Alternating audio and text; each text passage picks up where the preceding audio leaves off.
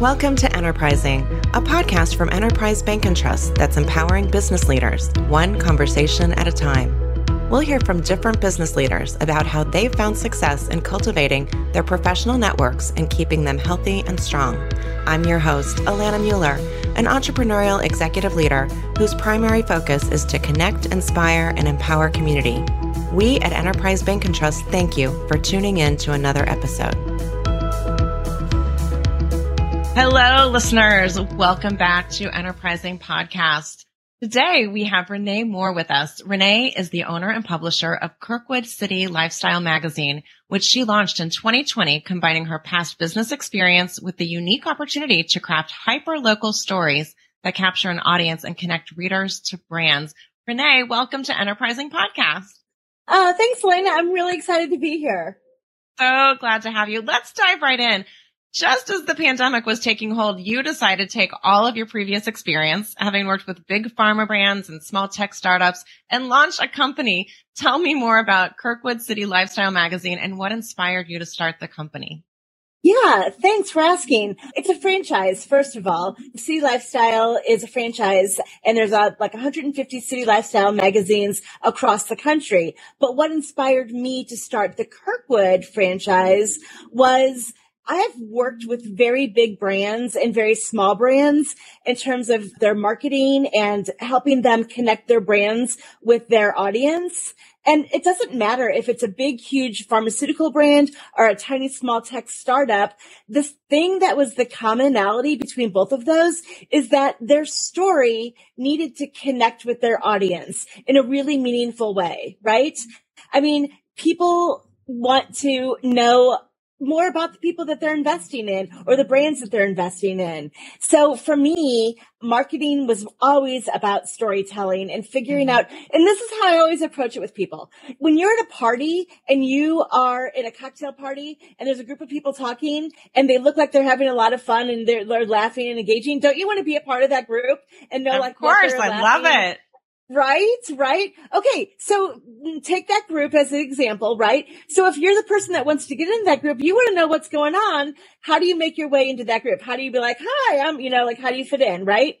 That's the first part of that. But then the second part of that, if, if you're in the group and let's say you're the one throwing the cocktail party and these are your friends, when you see somebody new who wants to kind of join the conversation, don't you start with like, Oh my gosh, this is Joe. You did not know that Joe tried out for the St. Louis Cardinals in 1985. Like that is so crazy. Who would have known that about Joe? You know, he doesn't look like that. So I always view storytelling as a conversation. And when I write the stories for the magazine, I write them from a conversational perspective where people feel like they're just entering in a conversation, right? They're just picking up right where the conversation left off. It's not high right. journalism. I always tell people, right? That's great. I mean, so, what's yeah. nice about it is it's like the conversation's ongoing and you can, as you described, kind of jump right in. Yeah, yeah, definitely. So I always think that's the most interesting part of people. And people ask me how I get my stories or how I find the content for the magazine. And I just love taking people to coffee and just saying, tell me about yourself. And when they start talking, blah, blah, blah, blah, blah. The first part of the conversations are usually like, this is what I do and this is who I am. It's all the standard verb, blah, blah, blah. But when you get into the meat of the conversation and their eyes start to twinkle, that's when I know that there's a story to be told right there, uh, right? When their eyes yeah. light up and I'm like, oh, tell me more about that. And then they're like, nobody ever asks me that. But you, if you pay attention to when people are talking, you can find the little cute nugget in their conversation to really kind of hone in on. So I want to dig deeper on that. Talk a little bit about how this has served you when it comes to establishing and fostering relationships. I, I take it that the idea that you ask probing questions, that you're actually listening to what people are saying as they're saying it. Talk about what has that meant to you from a relationship building perspective? Yeah, I think that's the biggest thing. I always tell people if you wanted to partner with a magazine or partner with a publication, there's a thousand different publications to do that. You can, you, Kirkwood Lifestyle magazine is one of thousands to choose from. But if you want to connect with people, then I am the best platform to do that because I really take the time to understand who my readers are and who the advertisers and the partners are and figure out ways to take those relationships that I know and connect those to other people, right? So I'm like, oh my gosh, Julie, you need to go meet Angela. Angela is in the same business as you, or she has a friend who designs flowers and you would love to meet her. So it's just really knowing what people's passions are about and just understanding that how to connect those passions in a really meaningful way, right? Like whatever they get excited about, finding that little piece of that and connecting other people in that way. well, way. And what, what I'm hearing you talk about is not just the stories that you're publishing in the magazine, but you're using a variety of mechanisms to make, to foster these connections, to to help people engage not only with your own brand, with, but with the brands that you serve. So there's sort of what I would call sort of online media and offline media. And I just don't, I don't just mean the internet, but I mean sort of like you have your print publication, you have online channels, you have face to face verbal channels. And it sounds like you're leveraging all of those. Uh, do you want to talk a little bit more about when you've seen kind of that layering effect mean something in a very significant way? Yeah, I think for me, the biggest thing is when people have kind of lived within the same circles, but have never connected and to be able to make those meaningful connections, right? To be the spark that does those cross connections feels really, really good. And, and I think one of the biggest examples of that is I was working, actually, they're a client of enterprises. It's Seeds of Happiness and they are happy client of Enterprise Bank. But I was talking with the owner of Seeds of Happiness and he's been in, lived in Kirkwood for years, right? Everyone knows him. He's a big Kirkwood guy and Seeds of Happiness is a great organization, great company, but he had never met a very prominent person in Kirkwood, Wallace Ward. He had never met him. Uh, the owner of Seeds of Happiness is Mark. And he was like, I'm like, how have you lived in Kirkwood your whole life and never met Wallace Ward? How does that happen? And he's like, yeah. it hasn't happened. So I introduced both of them and they talked for three hours. We oh sat gosh. in the parking lot and talked for three hours. Yeah. And so to me, that was so meaningful because it really sparked a connection that think of how often these, these two have probably crossed paths in Kirkwood, right? And they never, they never knew each other until I was like, Oh my gosh, you guys, you have to meet. Like you have such history together. That's one of the most meaningful examples. And honestly, it gave Mark, the owner of Seeds of Happiness, such a kind of injection of happiness of his own yeah. to meet somebody new that he thought he knew everybody in Kirkwood, you know? And then he had this great conversation and I felt so good about it. But so then he came back to me. And he's like, all right, who else do you know? Oh. so, You've become now the permanent so, connector, right? yeah, right, right. I don't know about that, but it just, it just feels so good to make other people feel good. And listen, I love Mark who owns Seeds of Happiness all my clients, right? He's not even my client. He, I don't even, he doesn't even do business with me. I just love him as a person. but anything that I can do to help promote his business is great. I'm passionate about what he's, what he's doing in the world. So, so yeah. fabulous. Well, so let's talk about, let's talk about you. What's an interaction with one person that's resulted in a big breakthrough for you, either, either personally or professionally? So professionally, I think, you know, I'm going to go back. I'm not even just saying this, but I'm going to go back to enterprise again. Only because it's true, right? But I'm going to go back to enterprise. So when I first started my magazine, I had a relationship with enterprise on a business level. When I said I was going to start my magazine, I went to somebody at enterprise and said, Hey, I'm going to start my magazine. And they were like, we want to follow you and we want to partner with you because you understand storytelling. And I was like, really? I'm like, but you guys, like, you're a business bank and the magazine's going to homes. And they were like, no, no, no. Homes are where businesses start. Like people that own businesses live in homes. And so I love that. And so the, I think the biggest breakthrough for me was just from a business perspective, having that trust and that confidence from really a business like enterprise that had the confidence in me to help me launch my business. I mean, that to me was everything. And, and there is not an event that I go to or anything that I'm at where I don't say enterprise and their, just their vision of helping small businesses start out is just, it's life changing. Well, and it feels so good when you know that there are community organizations that believe in you and are encouraging you and, and standing by as not just support, but to champion the work that you're doing. So it's a, such a sweet story. I appreciate you sharing that.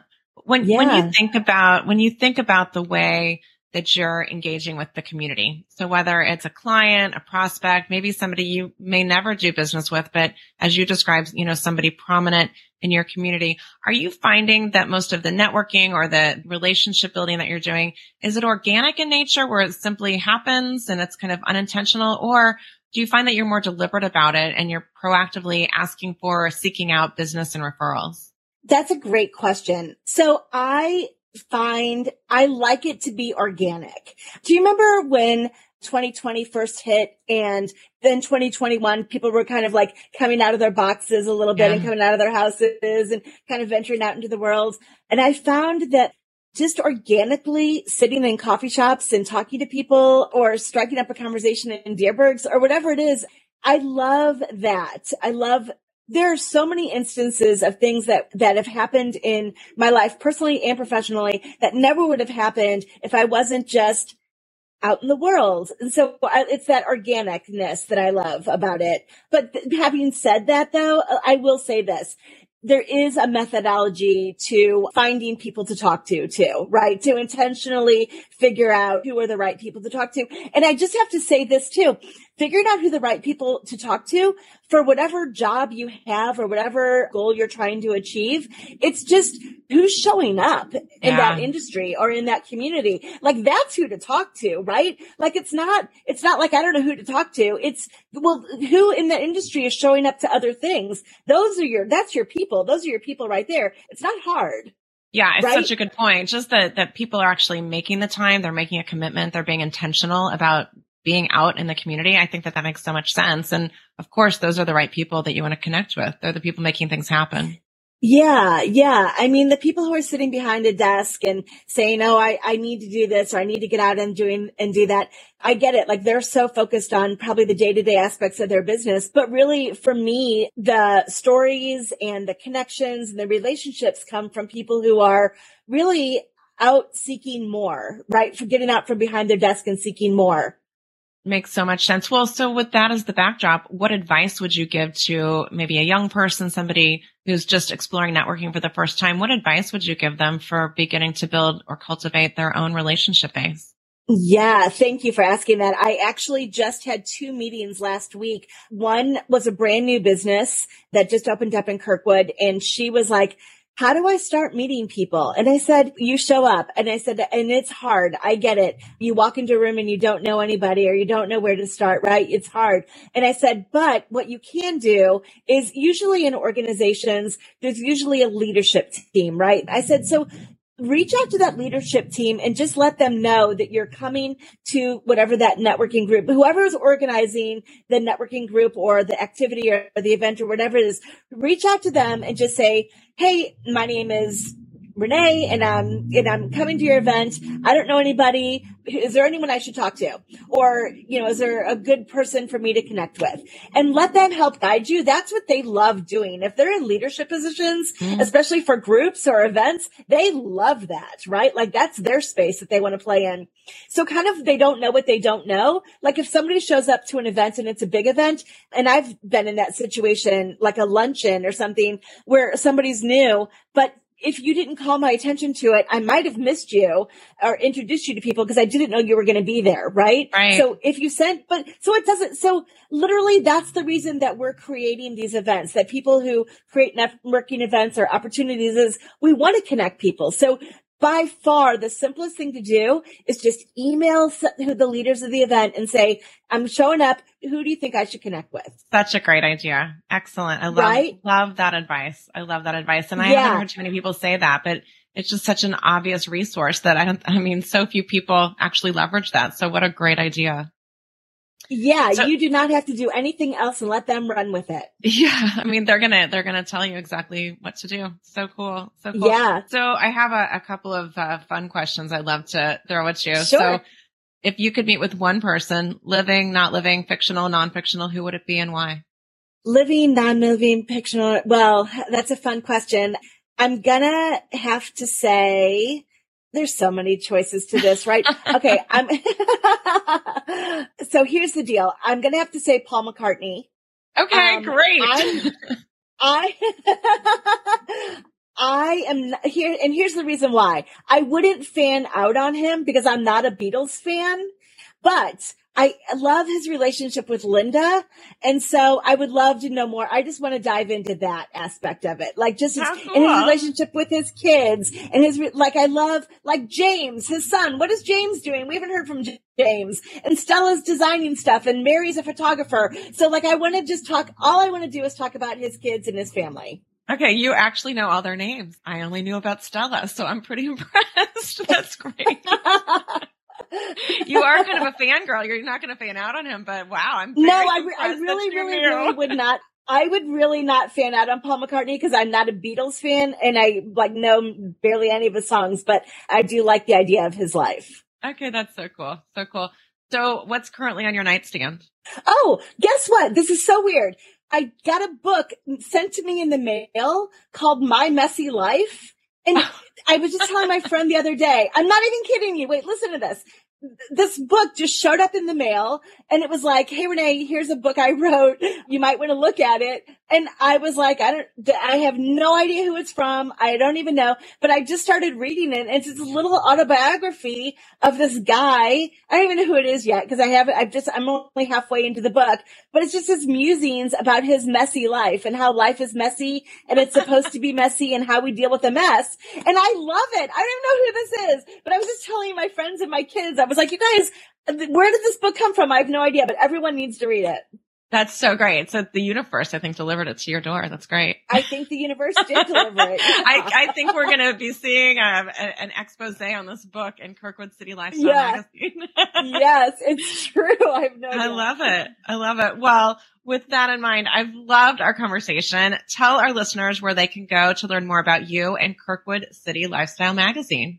Thanks. You just go to citylifestyle.com slash Kirkwood or if you just Google Kirkwood City Lifestyle, it just comes up. It's the first thing on Google. But yeah, so citylifestyle.com slash Kirkwood. Excellent. Renee Moore, thank you so much for being on Enterprising Podcast. Thank you so much. This is so much fun. Have a great day. Thanks for joining us this week on Enterprising. Be sure to visit our website, enterprisebank.com slash podcast to subscribe so you'll never miss an episode. If you found value in today's program, please consider leaving a review on Apple Podcasts or telling a friend about us. Enterprising, powering business leaders, one conversation at a time. The views expressed by Enterprising presenters or guests are those of the presenter or guest, and not necessarily of Enterprise Bank and Trust or its affiliates.